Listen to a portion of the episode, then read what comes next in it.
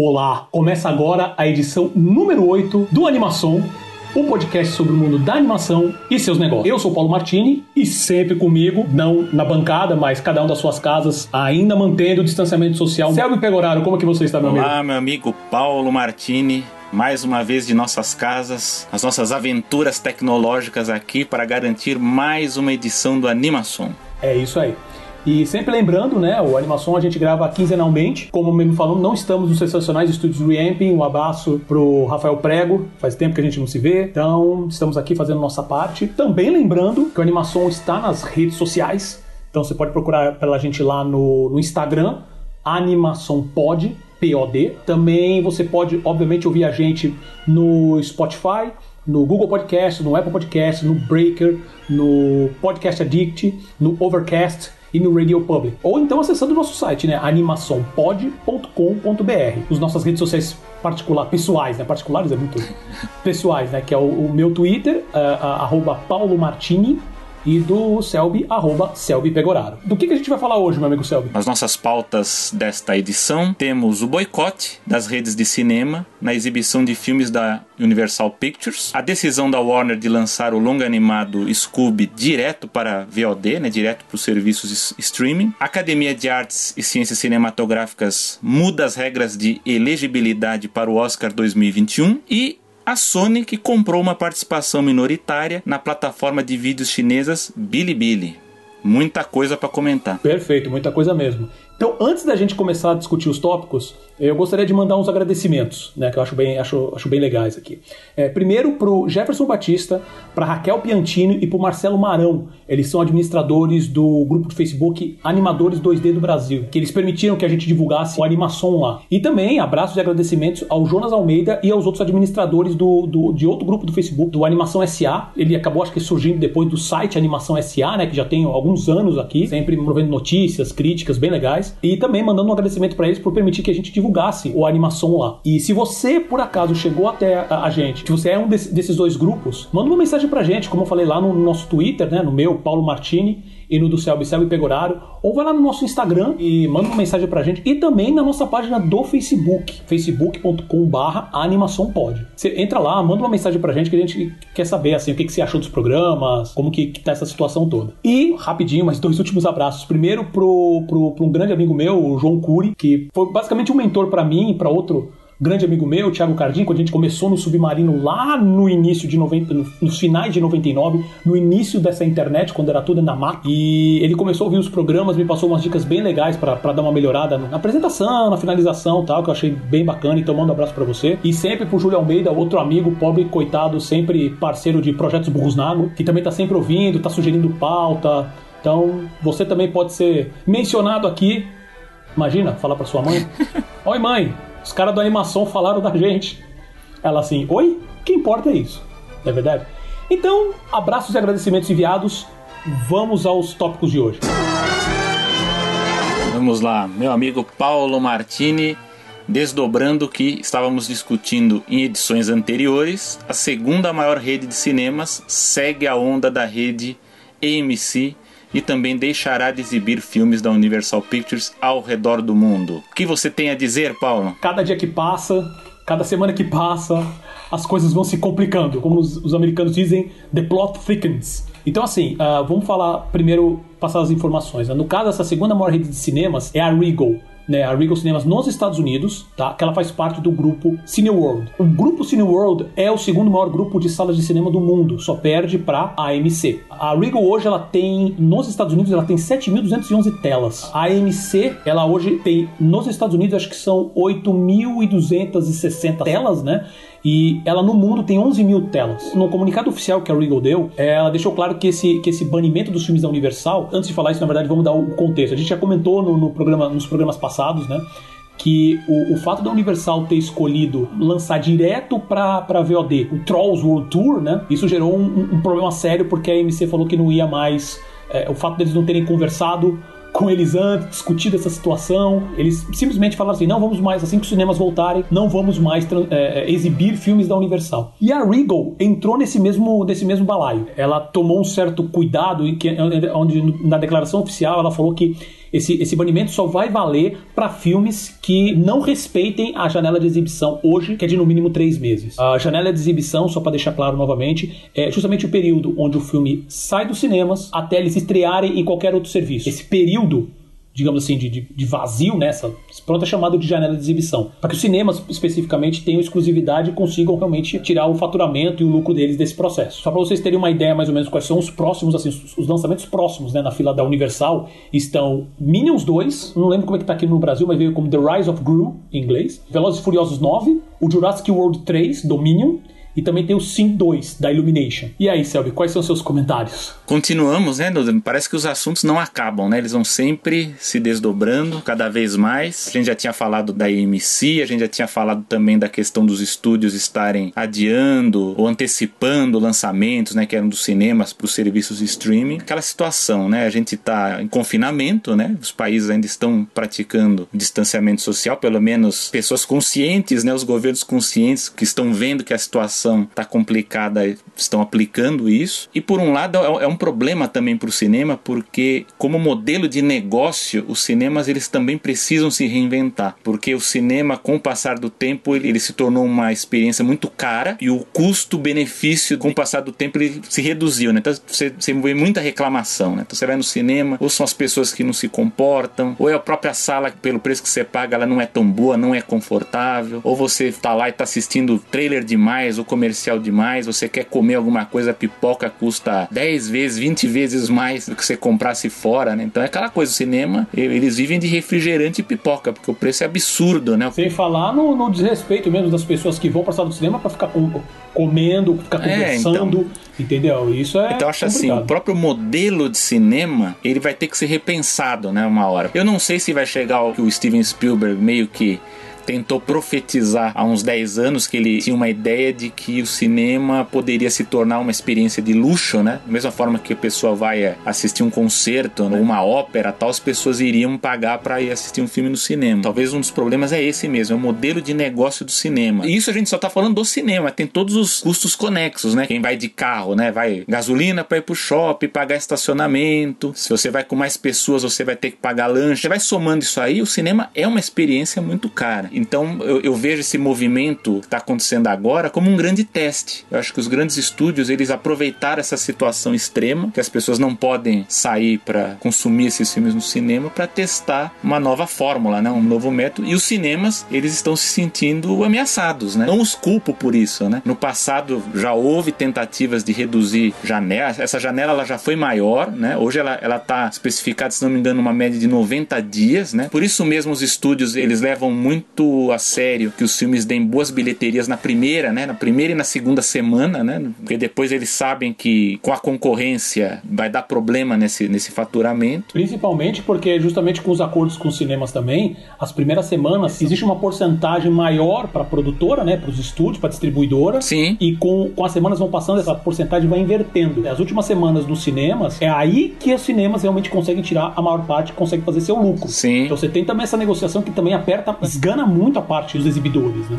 E assim, e já tem algum tempo que os grandes estúdios, eles pressionam para uma redução da janela ainda maior, né, desses 90 dias, ou para essa experiência de estreias coincidindo com outro tipo de plataforma, de home entertainment, né? No caso agora seria o streaming. Eu lembro que um tempo atrás, acho que uns 2 anos, o Bob Iger, ele assim, insinuou, ele citou a possibilidade disso, e isso já causou um terremoto ali, as redes de cinema já ameaçaram com um boicote, né? Que é o que a gente está vendo agora com a Universal. Perfeito. Tem umas curiosidades aqui interessantes que eu acho que vale mencionar, por exemplo. A gente sempre fala, né, que a parte dos exibidores, né, especificamente então, as salas de cinema, acabam meio sendo desganadas por causa desses acordos. A gente acho que já até mencionou em algum programa, dos primeiros programas da animação mesmo, que é de algumas ações meio leoninas da Disney, meio não, completamente leoninas da Disney, que é justamente desse controle que ela tem dos IPs, dela chegar para os cinemas e falarem assim, olha, isso obviamente que eu estou parafraseando pra caramba, assim, é bem uma alegoria assim que eu estou fazendo, mas é bem por aí. Olha, você quer exibir Star Wars? Então tá bom. Eu quero todas as suas salas, eu quero que ela seja, só Star Wars seja exibido nessas suas 4 salas que você tem aqui durante 4 semanas. E o valor que a gente vai discutir já começa mais alto do que a média de mercado. Sim. Ah, você não vai deixar as 4 salas? no meio do caminho você decide, porque tá vazia, né, e você quer colocar outro filme, então tá, essa porcentagem aumenta ainda mais pra mim. Ah, você não quer? Tudo bem, então você não vai ter nem Star Wars, nem Marvel, nem Pixar, nem as animações, nada. Então isso também já aperta. Dito isso, a indústria de cinema no mundo em 2019, né, de exibição das salas de cinema, foi de 42 bilhões, o faturamento foi de 42 bilhões, que é um faturamento recorde. Só nos Estados Unidos que caiu 4%, mas no mundo em geral houve faturamento recorde. Além disso, toda essa confusão, na verdade, que está acontecendo agora, começou, como eu mesmo já mencionei, a gente já comentou mais em programas anteriores, por causa do Trolls World Tour. E eu gostaria de falar uma coisa que eu achei bem legal, porque no programa passado mesmo, no programa 7, a nossa chamada sobre isso era justamente falando assim, olha, o Trolls foi um sucesso, pelo menos é o que a Universal diz, porque não tinha números sendo divulgados. Agora, eu vi 3 veículos mencionarem números, e os 3 falam a mesma coisa. Provavelmente eles devem estar pegando a mesma fonte. Essa fonte é 100% confiável? Eles não mencionam. Mas eu acho válido mencionar aqui, porque assim, se a informação for realmente verdadeira, rapaz, a gente está numa mudança bem forte aqui, porque segundo esses veículos estão falando, o Trolls 2, né, ele faturou $100 milhões em 3 semanas. Usando um exemplo que eu dei lá no programa 7, o Vingadores Ultimato, em um mês, em 30 dias, tinha faturado 30 milhões, quando ele estreou no serviço. Então assim, se em 3 semanas eles estão fazendo 100 milhões, é algo para ficar bem de olho, porque assim, já tá quase batendo numa bilheteria de uma estreia. Se você dividir, o cara fez o quê? 30 milhões? 40, vamos dizer assim, vai. 40, 50 milhões na primeira semana para fazer 100 milhões em 2. Como esses números são praticamente o primeiro número meio que oficial, assim, ainda mais de um título grande nessa situação, com quebra de janela e tudo mais, não dá para ainda para calcular como é que tá sendo essa movimentação por semana. Como a gente mesmo já comentou, os números, a gente está acreditando que eles estão divulgando isso. Não existe nenhuma empresa, uma terceira, para validar esses números, né? E nem para passar, por exemplo, números por semana, nem para quebrar um pouco mais esses números, para fazer uma análise melhor. Se a gente comparar com o primeiro Trolls, ele demorou muito para fazer esse valor no cinema, né? Acho que foram 2 meses ou 3, acho que demorou mais. Então, essa é uma informação que eu li também, e eu tô tomando cuidado porque eu achei meio estranho, porque eu peguei o box office, né, mesmo, peguei a bilheteria do Trolls. Nos Estados Unidos mesmo, o primeiro Trolls, né, ele bateu 100 milhões, acho que no meio da terceira semana. Só que eu vi notícias falando justamente sobre esse valor de 100 milhões, né, do Trolls 2, que assim, que ele fez um valor que o Trolls não fez nos primeiros 5, como você falou assim, primeiros 5 meses, na verdade. O que pode ser é que é o seguinte, quando a gente fala em bilheteria dos cinemas, a gente tá falando, por exemplo, o filme bateu 100 milhões. Não vai esse valor inteiro pro estúdio. Você tem uma cadeia aí, principalmente com a exibição, com a distribuição, que come um pedaço desse valor. E precisa ver também o mercado, né? Qual que eles estão considerando também, né? Então, se é só Estados Unidos ou se é América do Norte, tem isso também. Perfeito. Os números que eu vi estão falando, a princípio, só dos Estados Unidos, tá? Isso que é uma coisa. Então, o que eu não consegui identificar foi o seguinte, será que esses 100 milhões... são os 100 milhões específicos que ficaram com a Universal? Que eu quero dizer o seguinte, desses, sei lá, dos 300... acho que o primeiro Trolls no cinema, ele faturou 350, 360 milhões. Acho que foi no mundo. Se esse dinheiro todo, de tudo isso, a parte da Universal... não deu 100 milhões, ou deu 100 milhões só no final de todos esses 5 meses, né, que é quando terminou o run, né, que terminou a fase do Trolls nos cinemas. Se for nesse caso, esse número de 100 milhões é mais impressionante ainda. É muito mais impressionante, porque assim, você diminui toda uma cadeia de gasto, de custo, principalmente, que isso com certeza vai facilitar também pro mercado internacional, porque aí ele só tá falando de Estados Unidos, e aqui a gente tá falando provavelmente de uma cadeia que pega internacional, e como isso vai facilitar para distribuir pros outros países mais pra frente. Então é um número muito mais impressionante. Agora, e do ponto de vista das redes de cinema, a gente não sabe ainda, a gente tá nessa expectativa agonizante de saber quando as coisas vão reabrir, quando que a gente vai poder voltar de alguma forma ao normal. Seria o seguinte, como essas redes, principalmente o caso da AMC, que elas estão com dificuldades financeiras, não só a AMC, né, mas várias redes têm problemas financeiros, será que elas bancariam realmente um boicote dos grandes estúdios, como é o caso da Universal, que pelo que a gente tem no calendário, tem o Jurassic World 3, tem o Fast and Furious 9, tem o filme dos Minions, que são filmes blockbuster, né? Filmes que atraem o grande público pro cinema. Paulo, você acha que quando os cinemas reabrirem, essas redes bancariam o boicote? Como a gente falou agora no começo, né? Diferente da AMC, ela considerou que a Universal fez com Trolls 2 pés no peito, e ela retornou com 3 pés no peito da Universal.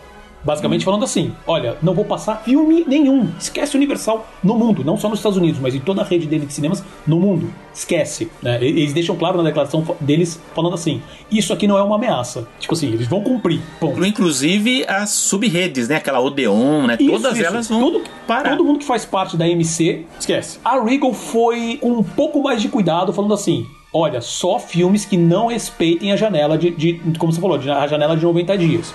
Então, por exemplo, se chegar o Velozes e Furiosos, ela chegar e falar assim, ah, legal, vamos lançar nos cinemas, vamos esperar pra lançar, a Regal falou que não tem problema. Agora, se eles decidirem lançar o Velozes e Furiosos 9 direto pra VOD, aí ela fala, não, o Velozes e Furiosos, quando sair, se por acaso sair, a gente não passa. Então, assim, é complicado. Eu sei que, assim, eles estão tomando muito cuidado do que como a AMC foi a primeira que se posicionou com referência a isso, a Regal tá querendo falar assim, olha, eu acho que esse posicionamento é mais do tipo assim, eu também tenho força aqui, eu sei que você se interessa por esse negócio.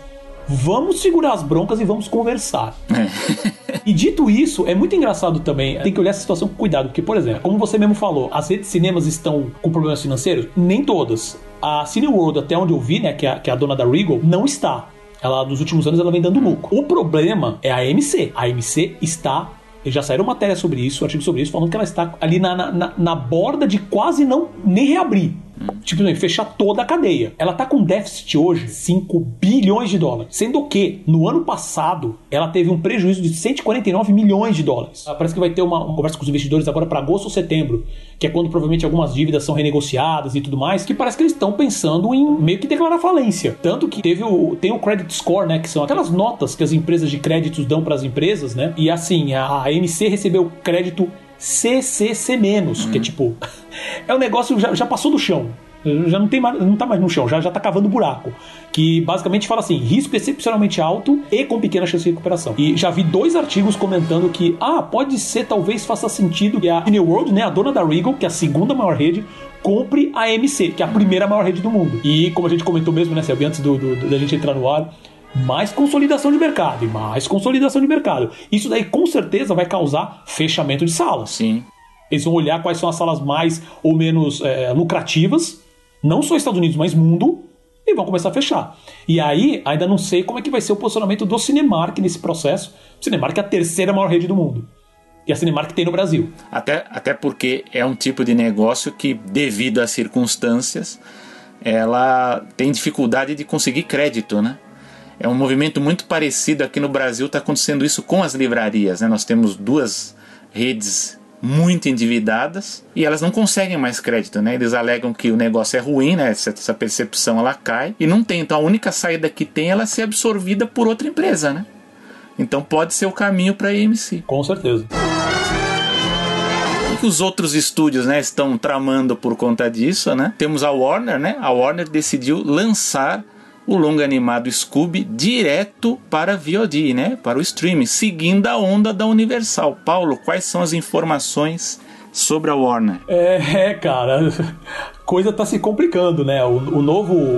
O Scooby, né? Que é o novo longa animado da Warner, que eles estão apostando bastante também. Decidiram também colocar direto para VOD. Eles estavam com a data de lançamento agora para 14 de maio. 14 de maio, eles não vão esperar os cinemas reabrirem, eles vão colocar direto para VOD. O filme é dirigido pelo Tony Cervone. Vai contar a história, na verdade, de origem, né? Da Mistérios S.A. e principalmente como o Salsicha conheceu o Scooby. Me diz aí, Selby, o que você acha disso daí? Não, Bom, a Warner, ela... Não tem muita informação, na verdade. Assim, tem mais comentários. A Warner, ela tá pegando, digamos assim, uma estratégia um pouco mais pé no chão, né? Ela não comprou a mesma briga, ela não fala que vai lançar todos os filmes, né, em streaming, né? É um teste deles também. Eu acredito que é muito por conta do que a DreamWorks fez com o Trolls. Eles viram uma possibilidade de testar as águas com o Scooby, que não é uma produção de grande orçamento, menor, vamos lembrar, não é, digamos assim, o grande lançamento do estúdio, é um lançamento menor. Ele não é um blockbuster, não, né? Não é um título que a gente chamaria de AAA, o próprio budget dele. Eu acho que ele não seria nem duplo A, né?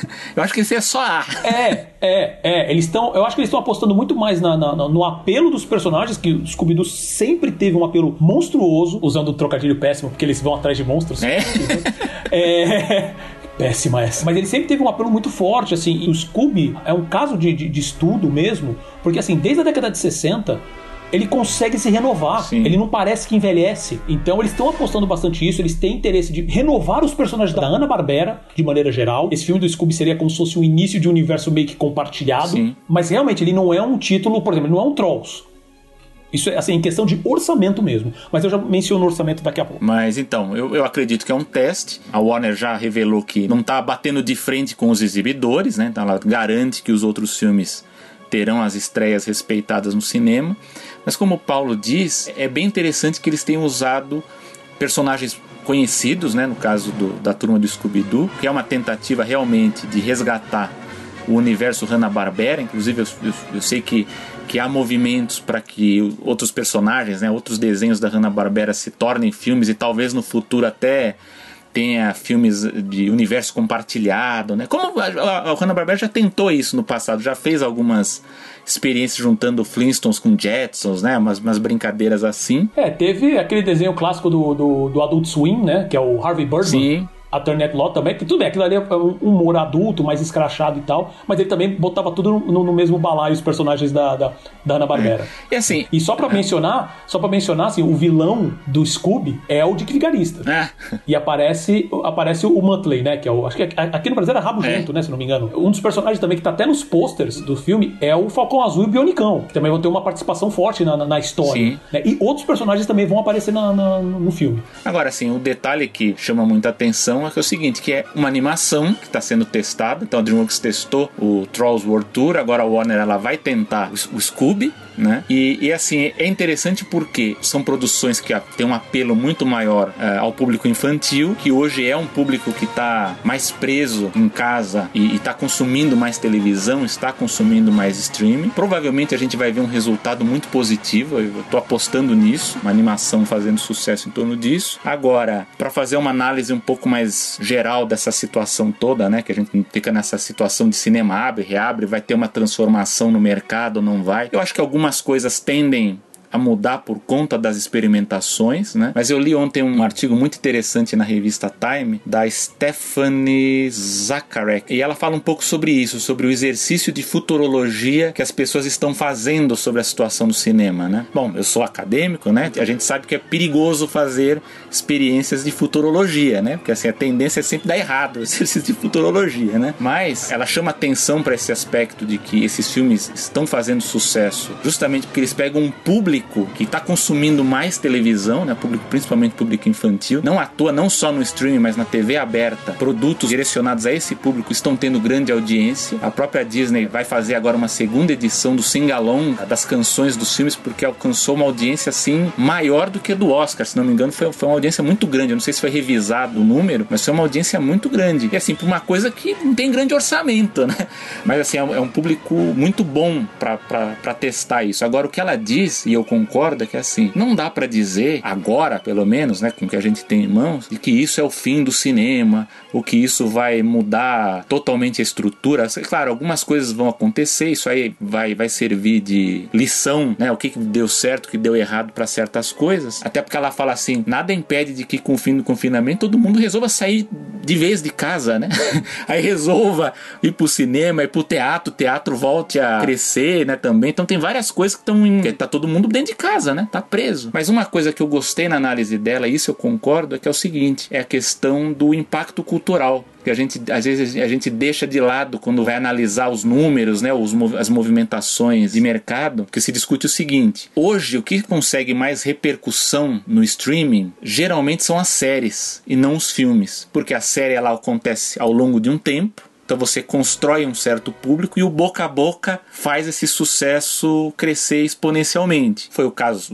enfim, do Game of Thrones. No Netflix a gente tem o Stranger Things, tem o La Casa de Papel, agora o The Witcher, né? A gente pode pegar até uma série menor, mas que também teve uma repercussão boa, que foi aquela série catalã Merli, também, que é muito boa. Então ela fala, a série, ela consegue, de um certo modo mais fácil, se tornar um fenômeno cultural. Só que nesse... É que eu não sei, parece que você leva mais tempo.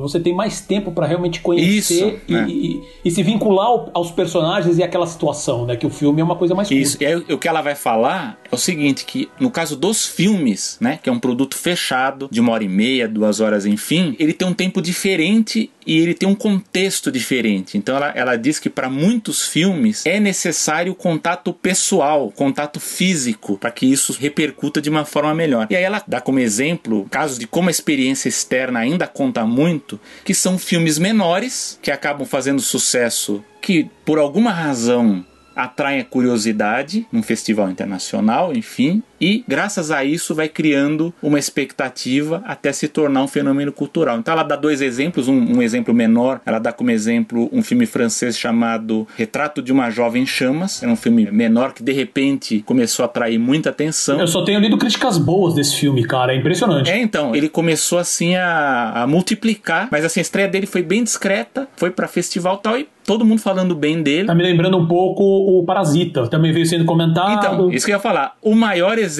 que ela dá disso é o Parasita. Uhum. Tudo bem que o Parasita, ele tem por trás, a gente também, isso dá pano pra manga, ele tem um investimento da Coreia do Sul em soft power, que eles estão muito interessados em exportar cultura popular, música, filme. Não é surpresa que o K-pop esteja aparecendo tanto, não. Tem um investimento estatal forte nisso, né? Então Parasita não tá fora desse contexto. Só que ela fala, Parasita é aquela coisa, começou no festival, começou a ganhar prêmio, começou a aparecer em outros festivais, começou a fazer o boca a boca e chegou no Oscar e ganhou o melhor filme. E aí eu acho legal citar a análise que ela faz, porque eu testemunhei que ela analisa. Quando eu estive em Nova York agora, em dezembro, eu fui numa livraria que fica no sul lá da área de Manhattan, chamada McNally Jackson, eu acho que é o nome da livraria. Fica perto da Universidade de Nova York. Uma livraria que muito universitário frequenta. Eu achei muito interessante o seguinte: na área de cinema, dos livros de cinema, tinha um grupinho de estudantes, né? Tinha uns 4, 5 rapazes e umas 2 moças. E eles estavam falando de Parasita. 2 tinham assistido, os outros não. E eles falando de uma forma toda empolgada. Chegou mais um cara lá falando que tinha assistido. Isso foi em dezembro. Eu lembro que eu saí da livraria falando assim: esse filme vai ganhar o Oscar. Pelo menos de estrangeiro, com certeza ele vai levar. Porque eu tava vendo ali os jovens, né? No caso, os universitários, fazendo uma repercussão muito positiva, que é o que ela fala, que é como um filme que surge num evento de contexto externo, né, que as pessoas precisam ir até lá para assistir, acaba se tornando um fenômeno cultural. Então, no final das contas, o que ela diz é o seguinte: o streaming, enfim, todos esses sistemas modernos aí, novos, de distribuição, eles acabam sendo mais favoráveis aos blockbusters, né, esses grandes filmes. Mas para os filmes menores, ela questiona, será que o filme do sul-coreano, se tornaria um fenômeno cultural com a mesma facilidade se fosse exibido só na Netflix? Ela acha difícil. Ela fala assim, será que teria? Porque, assim, tem filmes que dão certo e tem filmes menores que estão lá que ninguém sabe que existe, tá lá meio perdido. Então é interessante esse tipo de análise enquanto fenômeno cultural, né? O impacto cultural dos filmes nesse contexto de tecnologia. Com certeza. E assim, acho que a gente vai voltar nessa questão, né, do impacto cultural, porque daqui a pouco tem o tópico do Oscar, justamente. Sim. Que eu acho que tudo isso que você tá falando sobre questão de impacto, não dá pra fazer exercício de futurologia, realmente não dá. A gente fica tentando amarrar algumas informações aqui, mas haverá mudanças e pesadas. Mas antes de passar para esse tópico, eu queria só fazer um último comentário que esse negócio da Warner. A Warner se meteu meio que numa confusão. A gente tá falando desse negócio de jogar pro VOD e toda essa confusão que tá tendo, né, com a Regal, com a AMC, junto com a Universal. A Warner quis também, na verdade assim, não dá para saber qual foi o objetivo. Eu só sei dizer o seguinte: nessa semana mesmo teve uma reunião de investidores, né? Teve uma call de investidor, onde o CEO da Warner, o John Stankey, ele falou que os estúdios estavam repensando o modelo de negócio do cinema. Ele comentou assim, porque a gente tem esse monte de modelo de negócio e tudo mais e tal, mas estamos repensando o modelo de negócio do cinema. Foi suficiente para rolar confusão. Vocês devem estar ouvindo o meu cachorro aí, fiquem de boas, ele tá bem, a questão tá pro lado de fora, ela tá sossegada. E se não ouvir, eu vou parecer um louco aqui também, né? Tudo bem, tudo bem. Então, assim, ele comentou isso daí. Obviamente, essas calls de empresas como a Warner, como a Disney, as calls, elas são abertas. Você consegue acessar o site mesmo da Warner e ouvir. Isso gerou uma puta confusão, porque, como eu falei assim, as redes começaram não só com essa informação de que o Scooby estaria indo direto pra VOD, e mais esse comentário na call para investidores falando que vai repensar o modelo de negócio, no mesmo dia, o próprio John Stankey e a CEO da Warner, a Ann Sarnoff, tiveram que vir dar declarações do tipo: continuamos comprometidos e empolgados com lançamentos e a experiência no cinema, seja lá quando forem reabrir. E chegou a mencionar grandes títulos da Warner que estão assim na fila também para serem lançados, como Mulher Maravilha 2, né? Mulher Maravilha 1984, e o Tenet do Christopher Nolan. Eles mesmos, antes disso, eles já tiveram a data de lançamento adiadas por causa dessa pandemia, né? Mulher Maravilha, ele tá indo pra... A princípio ele ainda tá com a data de agosto desse ano pra ser lançado, e o Tenet provavelmente vai mudar, mas ele ainda tá com a data também do dia 17 de julho. Então eles deixaram claro que não, nós vamos lançar os filmes nos cinemas e tudo mais. Então eles foram lá tentar botar uns panos quentes, falar, não, gente, não é bem assim, isso como é que é? Isso é fake news, não é bem assim, né? E aí eu quero mencionar também a questão do como essa, assim, tirando as declarações que foram feitas nessa call para investidores, a situação do Scooby é um pouco diferente da do Trolls. Como a gente falou, o Trolls, ele é um filme, é um blockbuster, né? Vamos dizer assim, questão de budget de lançamento, ele é um blockbuster. O do Scooby não. O budget do Trolls ficou entre 90 e 100 milhões, tirando a parte do marketing, que já considera, a partir dos 100 milhões já é um blockbuster. Eu procurei pra caramba pra tentar descobrir o budget do Scooby. Não achei. Mas tem algumas informações que ajudam a gente a ter pelo menos uma projeção de quanto mais ou menos foi. O estúdio responsável por animar o filme mesmo foi a Real FX, que fez a Festa no Céu, né, o Book of Life, fez o Free Birds, que é o dos perus lá. Ah, ela vai fazer um filme agora, o que vai sair da Universal, citando Universal de novo, vai sair da Universal, que é o Rumble, que é sobre monstros gigantes que fazem como se fosse uma luta meio WWE, né? Que é produção até do WWE, que é aquela empresa de luta livre e tudo mais, que também é a Real FX que produz. Eu vi alguns filmes antigos deles, como por exemplo o próprio o Book of Life, né? O Festa no Céu, e ele tá na faixa entre 45 e 50 milhões, que é uma boa, que é assim, quando eu tava escrevendo o roteiro pela primeira vez, eu falei, esse filme deve estar entre 40 e 50 milhões de produção. Então ele é um filme abaixo. Por exemplo, a Illumination mesmo, ela é conhecida justamente pelo o Chris Meledandri, que é o grande produtor, digamos, a mente criativa e de negócios por trás da Illumination. Ele, se eu não me engano, ele saiu da DreamWorks, se eu não me engano. E ele veio já com essa mente do tipo, olha, dá pra gente produzir filmes bons, mas com orçamento um pouco menor, não sendo blockbuster, que os orçamentos deles ficam entre 80, 75, 80 milhões. A Real FX, obviamente, ela está um pouco abaixo disso, mas... eu chutei na faixa entre 40 e 50 milhões, e os últimos orçamentos de filmes dele meio que batem com esse valor, né? Digamos, orçamento grande, vamos dizer assim. Então provavelmente vai ser isso. Então ele não é considerado, vamos dizer assim, um blockbuster, alguém que está vindo com uma campanha também de marketing monstruosa por trás. Ele é um filme mais barato. Com isso, provavelmente os cinemas não estão, talvez, não seja... Por exemplo, se a Warner viesse e falasse assim, ah, beleza, vamos lançar o Tenet, que é do Christopher Nolan, direto pra VOD, aí sim a coisa ia pegar fogo. Se fizesse isso com Mulher Maravilha, aí sim a coisa ia pegar fogo. Então, eles, com essa declaração, eles vão botar panos quentes, tudo bem que os Scooby, eles vão aproveitar também, porque assim, o precedente já foi aberto, a questão da quebra da janela já foi aberta. A Universal foi a primeira a meter o pé na janela. Com isso, vamos ver como que vai ser. Como você falou, eu acredito que esse filme do Scooby no VOD, se ele tiver um comportamento próximo do que foi o Trolls, vai ser um filme bom, ainda mais por ele ser mais barato, né, por ter custado muito menos. Então acho que ele vai ter um resultado muito, muito bom. Dito isso, eu já vou dar a deixa para o próximo assunto, que é o seguinte: ambos os filmes, então, tanto o Trolls 2 quanto o Scooby, eles não, obviamente eles não foram direto para vídeo, não vão passar em cinemas, a princípio não mais.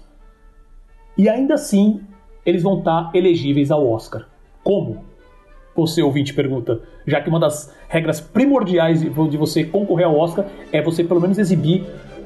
tem alguns detalhes, mas basicamente você precisa exibir pelo menos uma semana, seja no cinema de Los Angeles ou talvez no cinema de Nova York. Como então esses filmes estão elegíveis mesmo assim? Selby, dê a chamada para a próxima. A Academia de Artes e Ciências Cinematográficas de Hollywood muda as regras de elegibilidade para o Oscar 2021. Quais são essas mudanças, meu caro Paulo Martini? Perfeito. Então, filmes e curtas, basicamente, né? Filmes e curtas que deveriam ser exibidos em cinemas comerciais ou em festivais, né? E não o fizeram por causa da pandemia, poderão ser inscritos normalmente para o Oscar 2021. Essa regra é apenas durante o período que os cinemas estiverem fechados, tá? Ou em eventos que não ocorreram durante esse período. Algumas regras se mantêm. Por exemplo, se o evento não ocorrer e o curto filme já estiver inscrito, ele poderá se inscrever normalmente.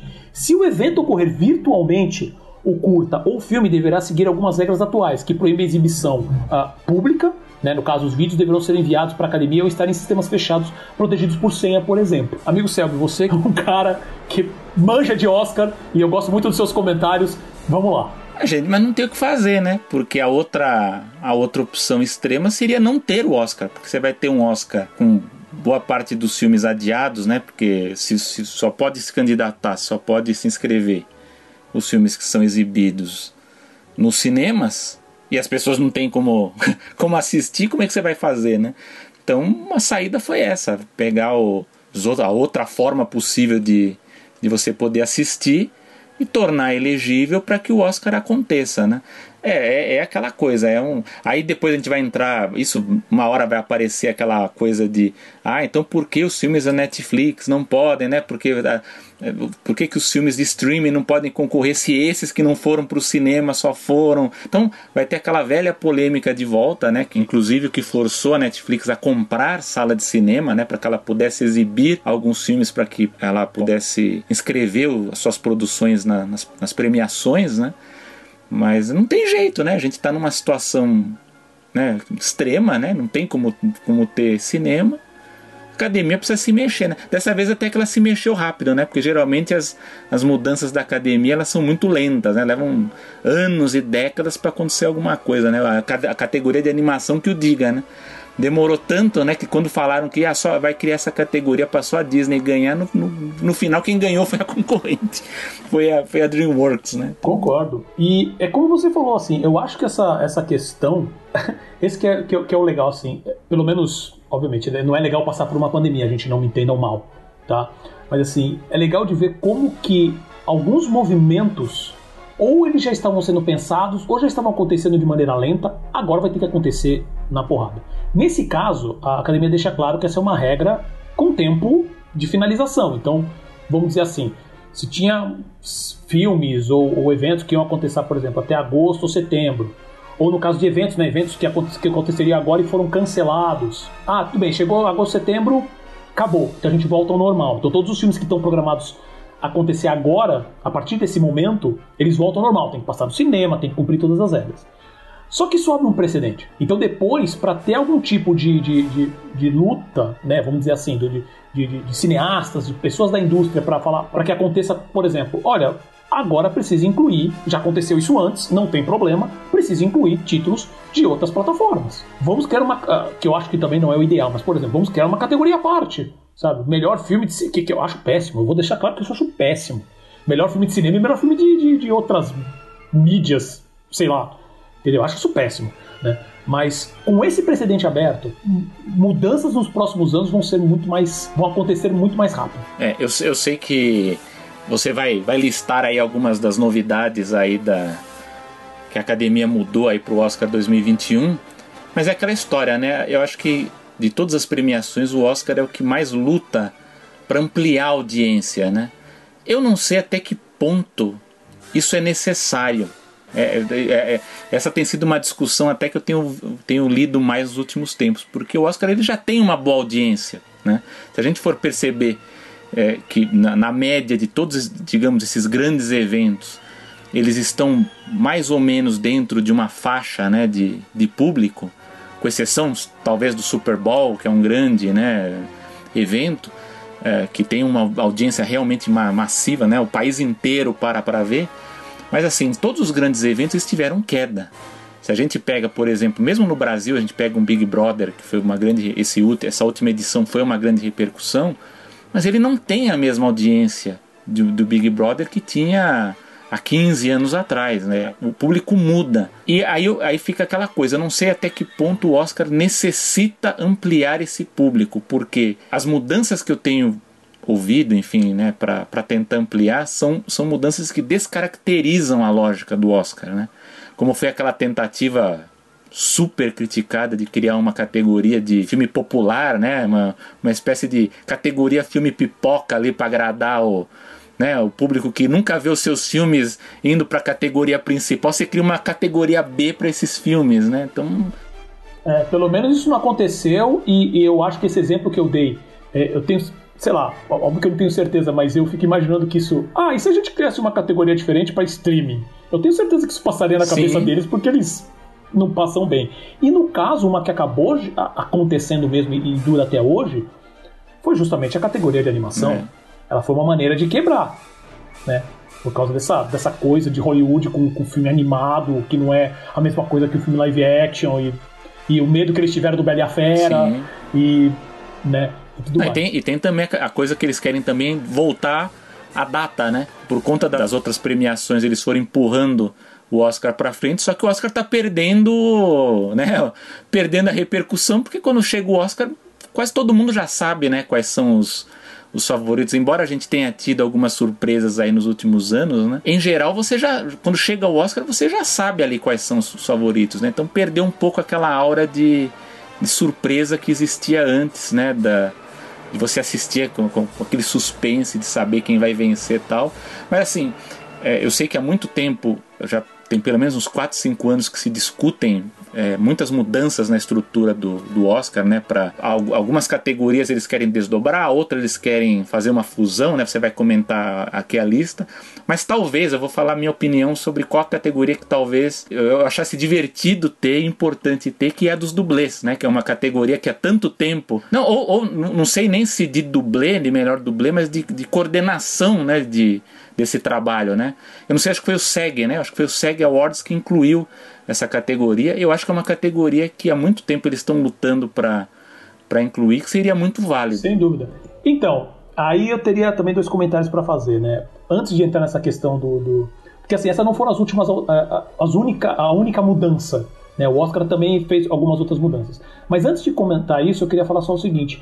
que, como eu falei, como abre o precedente, por exemplo, que a gente sabe, assim, o Oscar ele trabalha na base do lobby e na base do dinheiro, ele é uma premiação da indústria. Tudo bem que ela tem pessoas ali criativas e tudo mais, mas o grande lance ali é lobby e é foco em indústria, né? Por isso que o pessoal discute sobre essa questão de filmes populares ou não, porque você tem uma indústria que está batendo para, olha, eu quero os filmes grandes, os filmes que vão para o cinema, tenham destaque, mas ao mesmo tempo você tem a parte mais artística da academia que está votando em filmes que não são nem filmes americanos, né? Ou filmes americanos, mas muito pequenos.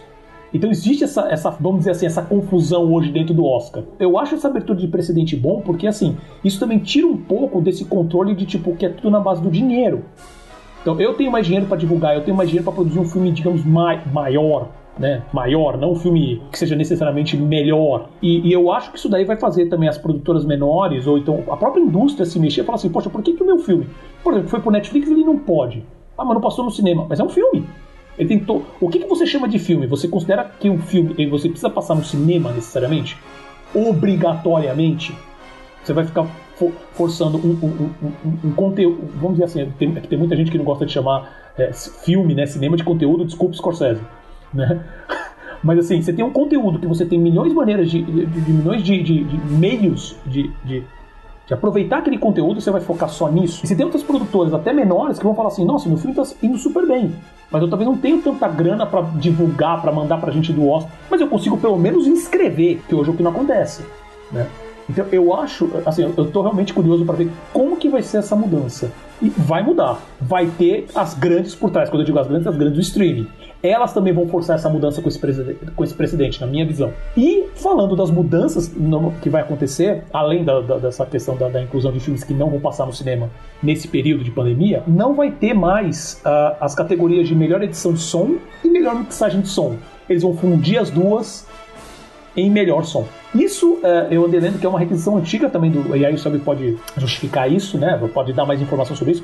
Que da própria... Dos profissionais da área de som mesmo.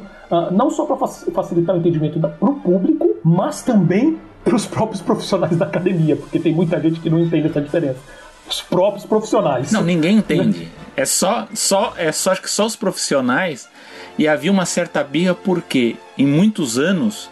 os mesmos profissionais ganhavam nas duas categorias. Porque como quem tá votando não entende, né?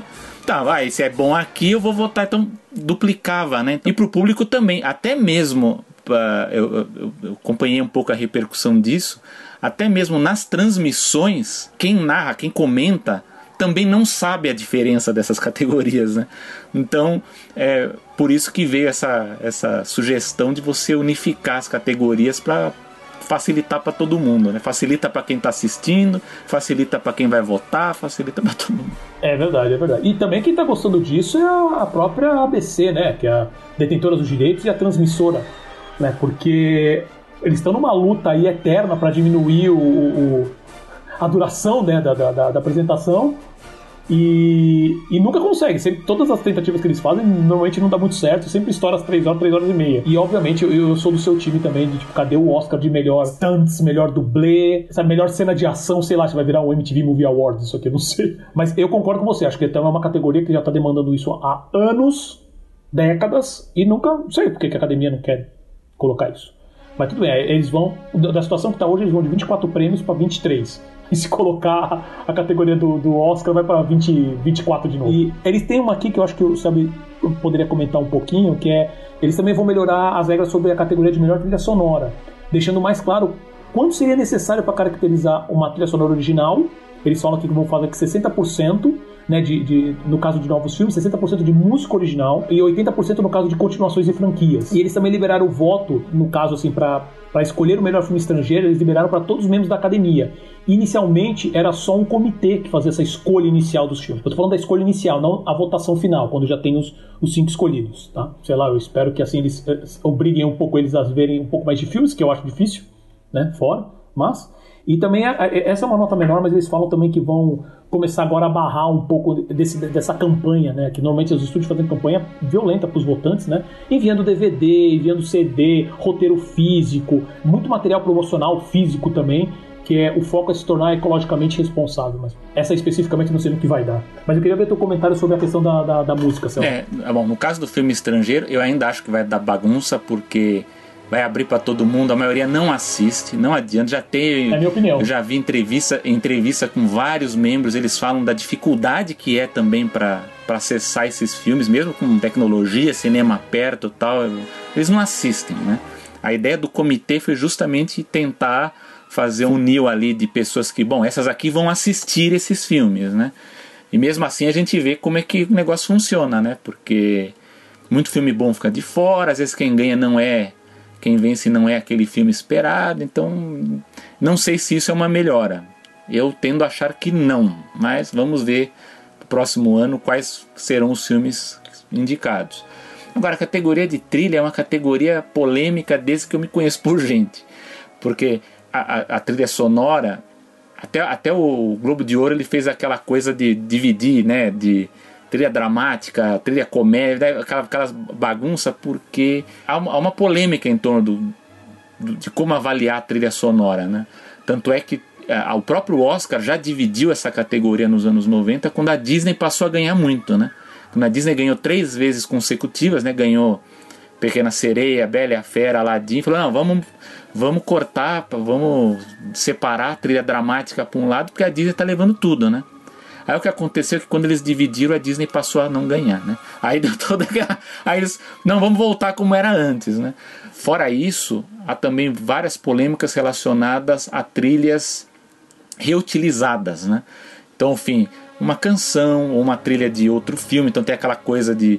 Muito filme teve trilha que eu considero boa, vetada, porque o compositor, por alguma razão, reutilizou uma trilha de uma outra produção que não foi para o cinema. Ele sempre arruma uma desculpa para recusar, né? Então, não, porque isso aqui foi utilizado em tal filme e esse trecho foi, então não vale mais como trilha para o filme todo, né? Queria ler com mais detalhes, né, o que significa isso, né?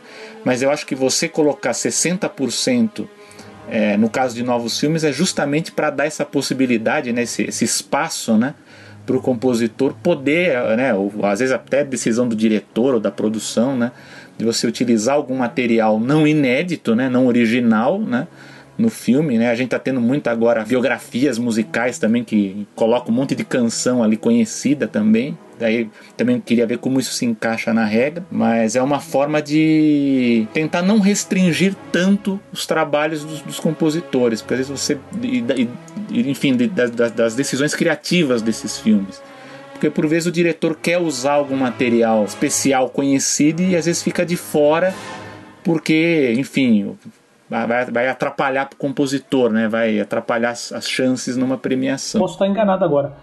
Mas, assim, eu acho que isso aqui bate bastante também com esse festival de franquias, de sequências que a gente tem hoje, né? E, por exemplo, você reutilizar no caso de um Vingadores, ou no caso... Acho que até mais claro, assim, no caso de um Star Trek, um Star Wars. Você tem temas específicos, sim, E eu lembro muito, por exemplo, da trilha, que eu pessoalmente gosto bastante, da trilha do Giacchino, o primeiro Star Trek do J.J. Abrams, onde pra mim ele conseguiu criar um tema específico, muito bonito, específico pra aquela nova geração, só que ele amarra muito bem com o tema antigo. E toca, né? Tem esses momentos. Então eu não sei o quanto que isso influenciaria. E se eu não me engano, só pra finalizar o ponto, eu acho que o John Ottman teve problema com isso, de ter a trilha dele do Superman Returns, não foi? Que acho que ele não pôde concorrer, porque ele utiliza muito dos temas que o próprio John Williams utilizou do clássico tema do Superman. Então, é isso que eu ia falar. Agora, nesse caso, desse segundo ponto da mudança da norma, que é 80% no caso de continuações e franquias, é justamente isso que o Paulo comentou. É porque os compositores reutilizam temas. É engraçado até porque eu pessoalmente, assim, tipo, é claro, o Paulo citou bons exemplos aqui, mas, por exemplo, eu acho, por exemplo, as trilhas dos filmes de super-heróis muito ruins. Eu acho que até por conta da velocidade, né, com que esses filmes têm sido produzidos, embora narrativamente eles estejam até que criando os universos, né, narrativos, enfim, colando os personagens, eu acho que com a música isso não tem acontecido. Eu acho que falta criar grandes temas para os personagens, né? Eu fico pensando assim, até eu estava comentando com amigos em situações diferentes, fala assim, que trilha você lembra? Geralmente são aquelas mais antigas, é a trilha do Batman, do Danny Elfman, ou é o do Superman, do John Williams, ou é também o do Homem-Aranha, do Danny Elfman, né, do Sam Raimi, lá atrás. Você não lembra muito. Eu gosto muito da do Doutor Estranho, que eu acho que é do Giacchino. Ele fez uma trilha, por quê? Porque é uma trilha diferente, né? Ela se destaca, mas em geral ela é uma trilha muito pasteurizada em todos esses filmes, né? E acontece isso, você tem muita reutilização. Então, claro que nesses filmes, como a trilha já não é muito boa, você não percebe muito isso, mas nesses exemplos que você deu do Star Trek, por exemplo, que é muito visível isso, que reutiliza o tema, ou no caso do Star Trek, enfim, que você cria novas versões do Star Wars e do Star Trek também, que eles reutilizam, né? Isso. E você citou um caso muito bom, que é o do John Ottman. Por quê? Porque aquilo ali foi realmente, a ideia era recriar uma trilha do John Williams. Quer dizer, o John Williams, ele não, por alguma razão lá, ele não quis trabalhar no filme, e aí, se não me engano, acho que até foi o John Williams que indicou o John Ottman, no caso. E a ideia era essa, era replicar mesmo, ele não era para criar uma coisa diferente, era para fazer uma continuação do Superman com aquele estilo, naquela estrutura, né? Só que, enfim, ficou ruim para ele, né? Porque eles consideraram que, olha, isso aqui é John Williams, você tá repetindo a trilha, né? Então, no caso dessa regra dos 80%, é realmente para pegar essas continuações e franquias, né? Agora, é o que eu falo, acho que tem que melhorar muito, acho que os estúdios deram uma falhada um pouco com a questão das trilhas sonoras desses. Eu tenho gostado mais de trilhas originais de filmes singulares do que de franquias. Com certeza. Próximo tópico aqui, voltamos às negociações internacionais. A Sony compra participação minoritária na plataforma de vídeos chinesa Bilibili. Quais são as informações da Ásia, meu caro Paulo? Eu acho que a gente pode começar nessa falando assim, que eu acredito que tem muita gente que deve estar ouvindo a gente que fala assim, o que raios é Bilibili? E assim, eu pergunto também. Então, eu vou passar algumas informações aqui, mas assim, se chegar no final e vocês não entenderem, é normal. Porque, cara, a China é um mundo à parte. Então assim, o que é Bilibili? Uma gigantesca plataforma de vídeos na China. Tem mais de 100 milhões de usuários, sendo 5,7 milhões de assinantes e 205 milhões de dólares de faturamento. Essas informações todas referentes ao primeiro quarto de 2019. A expectativa para 2020 é de faturamento de 1,4 bi de dólares. E ela quase dobrou o faturamento comparado de 2018 para 2019. Que foi, o faturamento de 2018 foi de 138 milhões no primeiro quarto, tá? Essa plataforma, ela não tá nem no top 5 das grandes plataformas da China, tá? E até o momento ela não gera lucros, mas ela só tem crescido. E agora eu vou explicar o que é o Bilibili, essa Bilibili. Ela é tudo, resumindo assim. Ela é como se fosse um YouTube, e eles, só que assim, eu sei que muita gente pode estar ouvindo falando assim, mas eles chamam o YouTube e outras plataformas, né? Mas sim, você não está errado. Ela é meio uma mistura de YouTube, que ela tem alguns toques de funcionalidade dos stories do Instagram, ela tem serviços de assinatura, que assim, no YouTube, né, você pode subir vídeos, elas permitem você subir também, ela tem serviço de assinante tipo Netflix, onde ela produz animações tá? Onde ela licencia animações, principalmente animações japonesas. Ela tem um serviço de chat, que eles chamam de bullet chat, que é uma coisa que o YouTube tem quando ela costuma fazer live, né? Como o Twitch tem, mas é uma coisa muito mais complicada, sabe? Que é um dos grandes, na verdade, é um dos grandes diferenciais da plataforma, da maneira que eles fazem, eles exibem. Eu não vou tentar explicar aqui, porque eu cheguei a ver algumas telas e juro que eu chorei um pouquinho. Hoje, ela é a maior licenciante e distribuidora de animes na China, tá? Essa é uma das grandes forças deles. Além de animações chinesas também, que eles produzem e tem um catálogo de licenciamento forte lá. Eles também agem, como eu falei, como produtores e coprodutores. Para complicar mais o processo, eles também têm plataforma de quadrinhos. Eles também têm tem a parte de música deles, que é tudo uma plataforma só. E eu sei que tem mais coisa, tá? Eu tô falando assim porque eu comecei a ler, eu li alguns artigos, eu fiquei meio com ponto de interrogação. Tá? Assim, não com o serviço que eles oferecem, mas como eles conseguem amarrar tudo isso no aplicativo. Eu tenho até, já marquei aqui, eu vou baixar para ver se eu consigo navegar um pouco, só que tá tudo em chinês, gente. Eu fiz curso de chinês um tempinho. Cara, ainda não tô nem em nível de ler nada.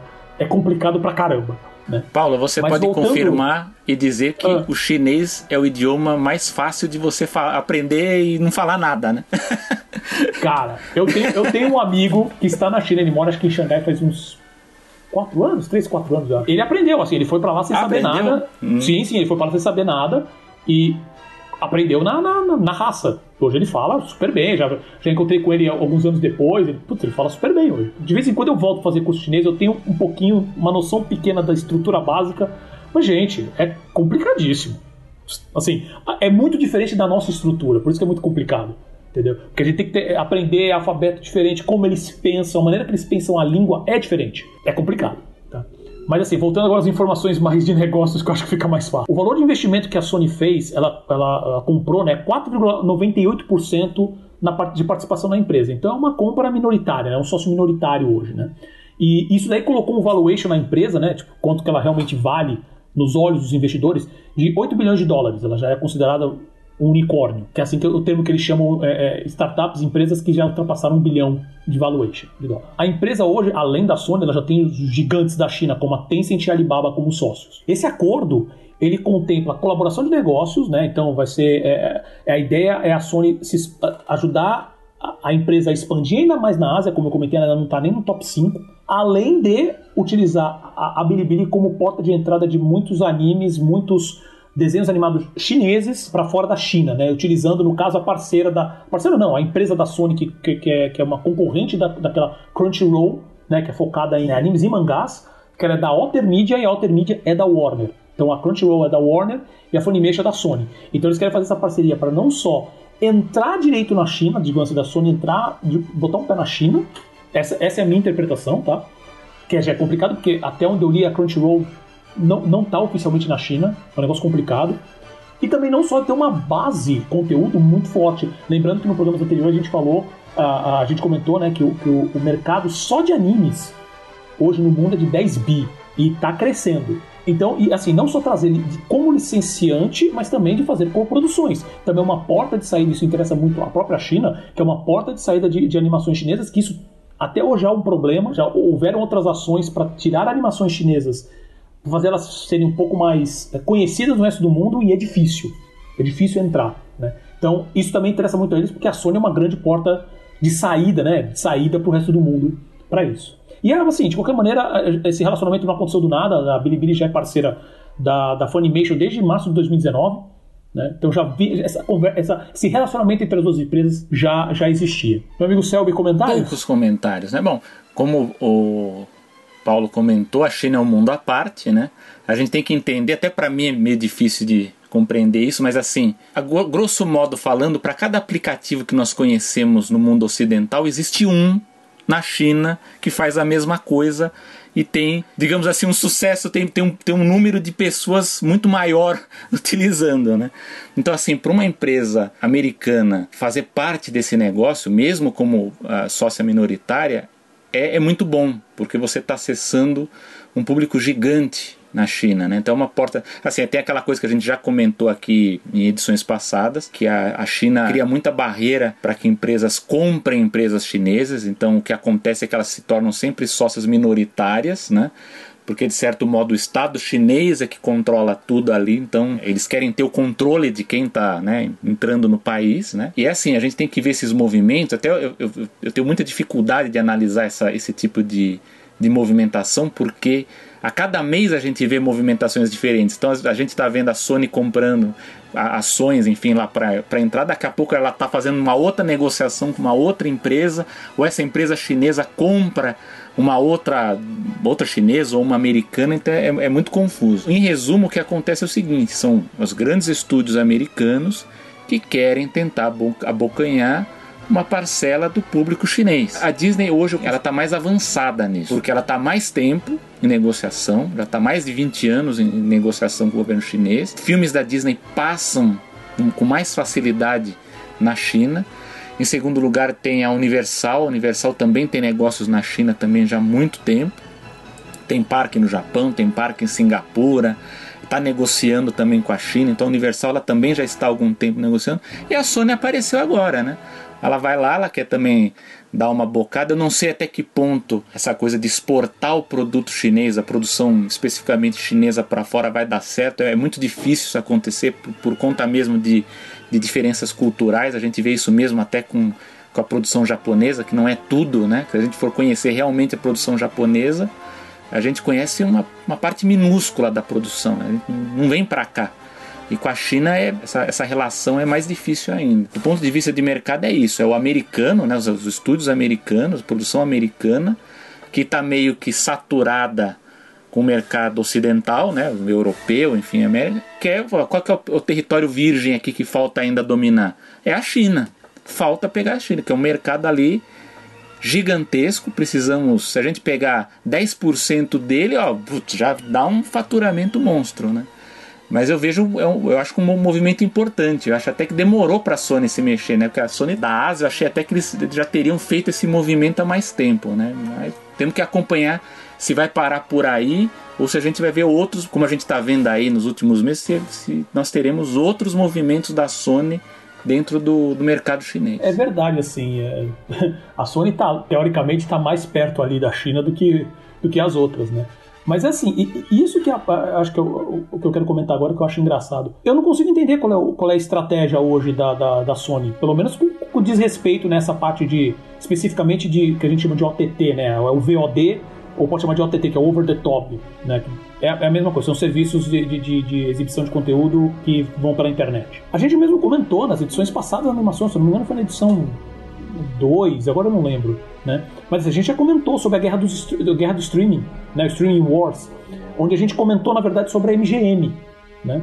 Sobre que possível havia saído uma notícia na época que falava que a MGM estava sendo observada pelos gigantes, né, do streaming para adquirir o conteúdo, porque ela era a única, a princípio, baseado nas outras empresas, que não tinha um serviço específico, um serviço de streaming para chamar de seu. Na verdade, assim, uma coisa que a gente precisa lembrar é a MGM é da Sony, desde 2006, alguma coisa assim, né, que a Sony foi lá e comprou a MGM. E não tem. Qual é o serviço? E aí, eu acho que é válido comentar, a Sony, ela teoricamente, ela tinha um serviço de VOD, né, um serviço de streaming, chama Crackle. Eu dei uma procurada, né, para saber mais sobre esse serviço, e deixa assim, o ponto de interrogação sobre qual é a estratégia da Sony hoje com o VOD, o ponto de interrogação aumenta, né? Porque assim, só para dar alguns números, no primeiro quarto de 2019, o Crackle ele teve um faturamento de $11 milhões, sendo que $3,5 milhões de lucro operacional. Você fala, ok, os caras estão dando até lucro, né, e tal. O Netflix, no mesmo período, teve de faturamento $4,52 bi. Agora, o outro detalhe mais interessante. Em março também do mesmo ano de 2019, a Sony vendeu o controle majoritário da plataforma para uma empresa chamada CSS Entertainment.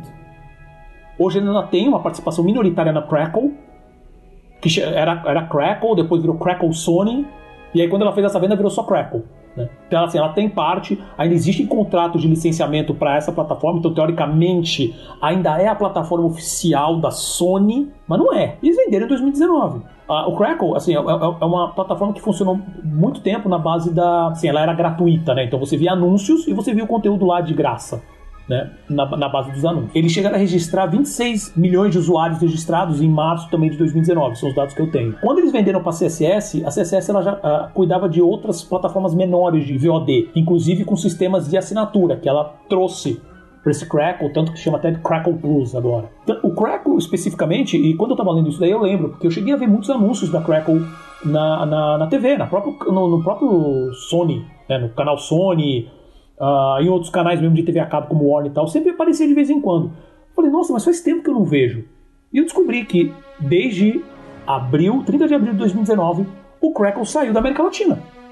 Se você acessar o site deles, eles estão fora, né? Você não consegue. Aí, eu peguei uma matéria sobre isso que falava que ele, na época, tinha 400 mil assinantes na América Latina. E a declaração oficial do Crackle foi que esse número não fazia dele um negócio sustentável. E na mesma época ele também fechou o negócio na Austrália e no Canadá. Gente, o que tá passando na cabeça da Sony?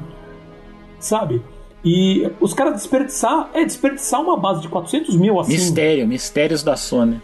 Isso é América Latina geral, né? Mas, pô, saindo de países, pra mim, que eu considero certamente chaves, né? Como Canadá e Austrália. E aí, eu não consegui ver como exercício de futurologia, mas eu fico pensando com essa mudança, né? Agora com esse investimento grande, que é um investimento de 400 milhões de dólares. Não sei se eu comentei isso no início, mas esses 4,98% que eles compraram da Bilibili, eles deram 400 milhões de dólares. Qual que é a estratégia deles agora? Será que tem alguma coisa envolvida com o PlayStation 5? Eles estão pensando na estrutura do PlayStation 5? Será que eles vão agora realmente colocar uma grana maior na Funimation fora da China? Sabe, vai ser a Bilibili fora da China? Aí você abre o leque, né? Vai ser só anime, vai ser, sabe, todo tipo de conteúdo. Por exemplo, dramas chineses, que tem também, filmes chineses, que passam pela plataforma. Ou a Sony pode também estar, talvez, aguardando um pouco a movimentação dos outros players, né? Ver o que está acontecendo com a Netflix, com a Disney e tal, e ver qual vai ser a aposta dela, né?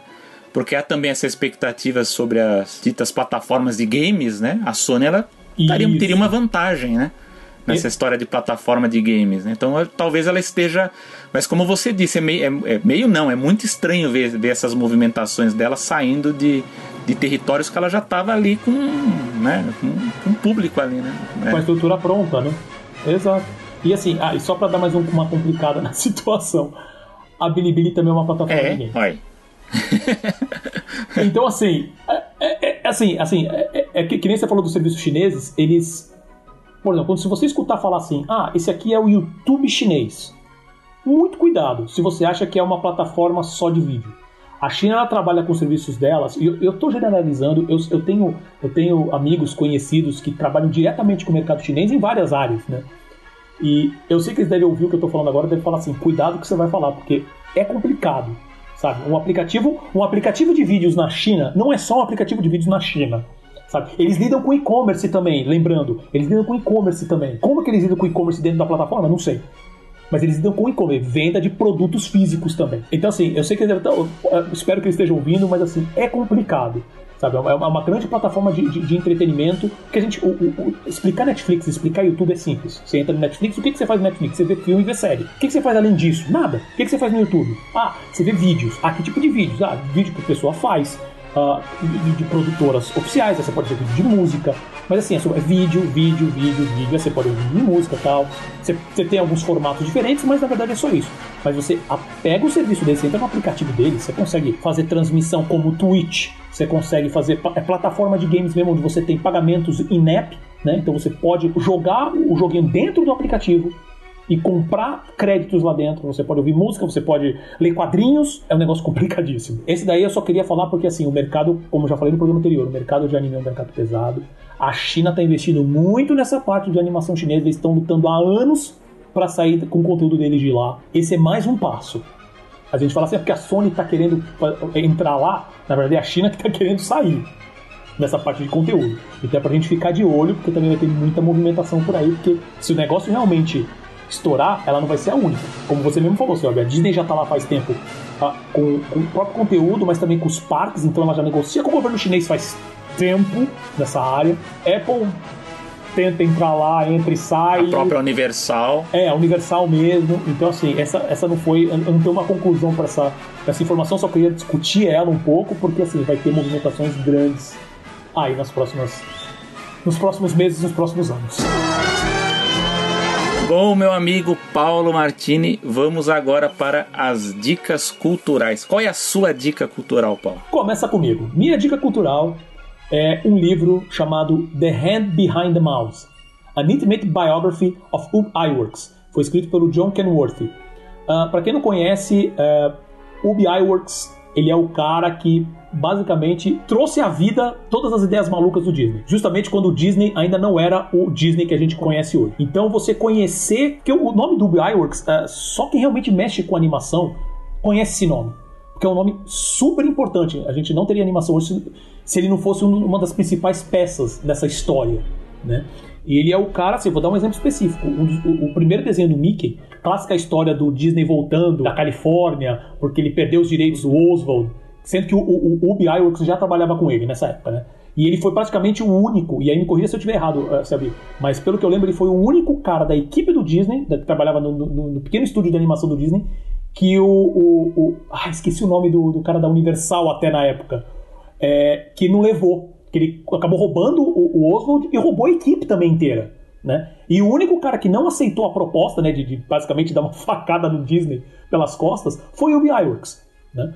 E na volta, né, que aquela história clássica que diz que o Disney criou um Mickey nessa viagem de trem, né, de volta para a cidade dele, que foi que ele pensou no Mickey, e aí tem a história do Ub Iwerks que ele que acabava sendo o animador-chefe.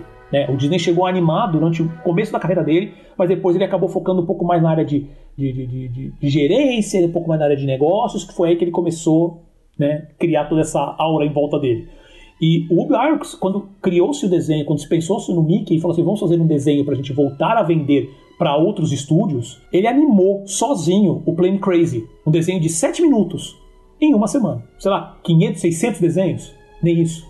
Acho que mais até que isso. Ele é uma figura que só você lendo para entender quem era esse cara. Esse também é um livro que eu não sei, eu acho que ele não saiu aqui no Brasil. A gente tem um link dele que você consegue comprar, a gente vai disponibilizar como sempre lá no nosso perfil do animaçãopod.com.br, tá? Você consegue entrar lá e clicar e comprar. Eu já li esse livro, eu acho que foram 2 vezes já, eu preciso reler. Ele é muito, muito bom, sabe?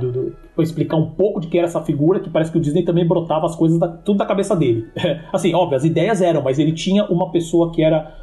não só de muita confiança, mas um dos melhores profissionais que, não só dessa parte de animação, mas que está totalmente preso à história da Disney desde o início. O Iwerks, ele morreu 5 anos depois que o Disney morreu. Ele estava super dentro de muitos efeitos especiais de filmes da Disney, inclusive Mary Poppins, inclusive, sabe, muitos filmes mesmo da Disney, não só os filmes live action, mas os filmes de animação antigamente. Ele teve uma mão grande, e agora eu não sei dos detalhes assim, mas eu sei que ele teve uma mão forte para criar a famosa câmera multiplano, que permitiu Branca de Neve ser uma das maravilhas que foi, e os próximos filmes também, o próprio Bambi e tudo mais. Então eu acho uma leitura muito, muito boa, sabe? Uma figura pouco conhecida que deveria ser mais conhecida ainda. Você comentou a grande lenda da criação do Mickey no trem, né? Que por muitos anos a gente ficou na dúvida, né, se era uma lenda mesmo ou tal, mas pelo que parece aconteceu mesmo, né? Parece que... eu não li ainda.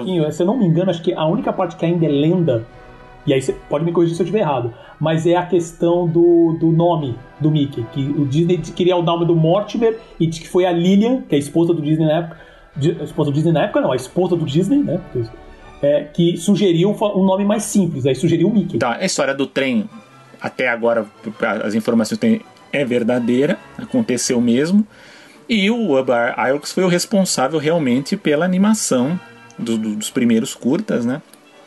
O Paulo contou tudo direitinho, depois ele se tornou uma figura-chave na parte técnica da Disney, criando vários equipamentos para a produção dos filmes live action da Disney, já mais para frente. Ele também produziu seus próprios desenhos animados quando ele saiu da Disney também, que aliás essas produções dele são pouco conhecidas e pouco analisadas, né? Isso até estava vendo outros historiadores comentando também, que está faltando estudos sobre esse período do Iwerks. Mas eu só queria adicionar o seguinte, que acaba de sair no final do ano, aí, nos últimos meses, um livro novo, uma nova biografia do Ub Iwerks, que chama The Ultimate Inventor, The Genius of Ub Iwerks, que é um livro grande escrito pelo filho dele, o Don Iwerks. Não li ainda, eu comprei. Eu ia perguntar, na verdade, eu não tinha entendido se ele já tinha saído ou ia sair. Ah, não, ele já saiu, você já comprou, legal. Não, saiu. Já, eu comprei em dezembro, acho que foi em dezembro que foi lançado.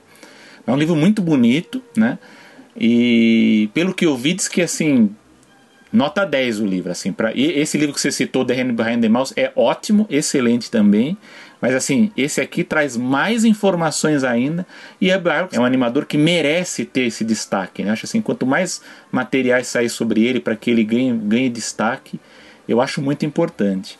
Agora, eu só queria corrigir a informação que eu falei antes da livraria nova-iorquina que eu gostei, a livraria McNally Jackson, a livraria que houve, eu testemunhei a repercussão do filme Parasita, né? Já temos errata já, olha que beleza. Já temos uma errata. A minha dica cultural, ela tem a ver com essa discussão toda que a gente estava fazendo sobre transformações no mercado, no consumo, né? Vai do cinema para o streaming, mudanças nas premiações, enfim. Eu dou como dica um livro que ele não é tão novo, então talvez dê para encontrar na Amazon aí fácil, nas lojas bem facilmente, chama Cultura da Convergência, do Henry Jenkins, que pesquisa cultura pop, enfim, é muito legal, é da editora Aleph. Ele é um livro de 2006 e ele é bem interessante porque ele pega a mudança da internet ali naquele período onde a gente começou a ter as redes sociais e começa a ter o engajamento dos fãs. Então a gente começa a ver como que os fãs começaram a ter uma influência maior nos reality shows, né? Nas séries como Lost, na relação com os grandes estúdios, como foi o caso do Harry Potter, né? Como que os fãs eles acabam pegando esse material e reproduzem de formas diferentes, né? O caso dos mashups, enfim, dos memes, enfim, meme vem bem depois. Mas é um livro bem interessante para a gente conhecer o início de tudo isso, né? Então eu deixo como dica aqui, inclusive ele cai, durante uma época ele caía muito em prova aí de comunicação aí nas universidades, então vale, se você não leu, leia porque vale a pena, é Cultura da Convergência do Henry Jenkins. Perfeito, esse livro também vai estar lá no Animação Pod, né, na descrição desse episódio, o link para você comprar, vai estar lá também. E chegamos ao fim de mais uma animação, Selby. Alguns comentários finais aí? Chegamos ao fim? Chegamos. Não, chega de comentários, já comentamos demais. Vixe Maria, não mandem mensagens para ele, não. Senão ele vai responder meio...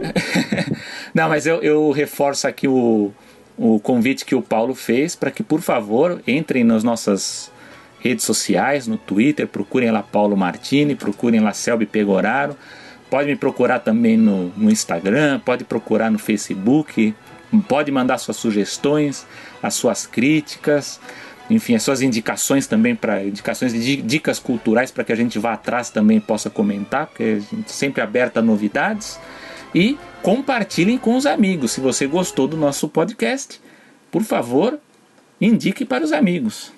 Isso é importante, por favor, compartilhem, é muito legal, se vocês puderem mandar nas suas redes sociais, isso ajudaria bastante a gente. Então quero deixar já aqui meus agradecimentos sempre pro Gustavo Pinheiro, que trabalha com edição na parte de design, sempre salvando nossos áudios aqui. Mando abraços novamente pro Rafael Prego e pro Tiago Martins lá do Sensacionais Studios Reamping, estamos aqui ainda na torcida de... podemos nos reencontrar. Lembrando também, o Selby já comentou das redes sociais, mas eu também lembro que vocês podem ouvir a gente sempre no Spotify, Apple Podcasts, Google Podcasts, Pocket Casts, Overcast, Breaker, Radio Public e Podcast Addict. Ou então direto acessando www.animaçãopod.com.br. Novamente, eu sou o Paulo Martini e junto com o Selvio Pegoraro, a gente fala com vocês no próximo episódio. Até a próxima, pessoal. Isso é tudo, pessoal.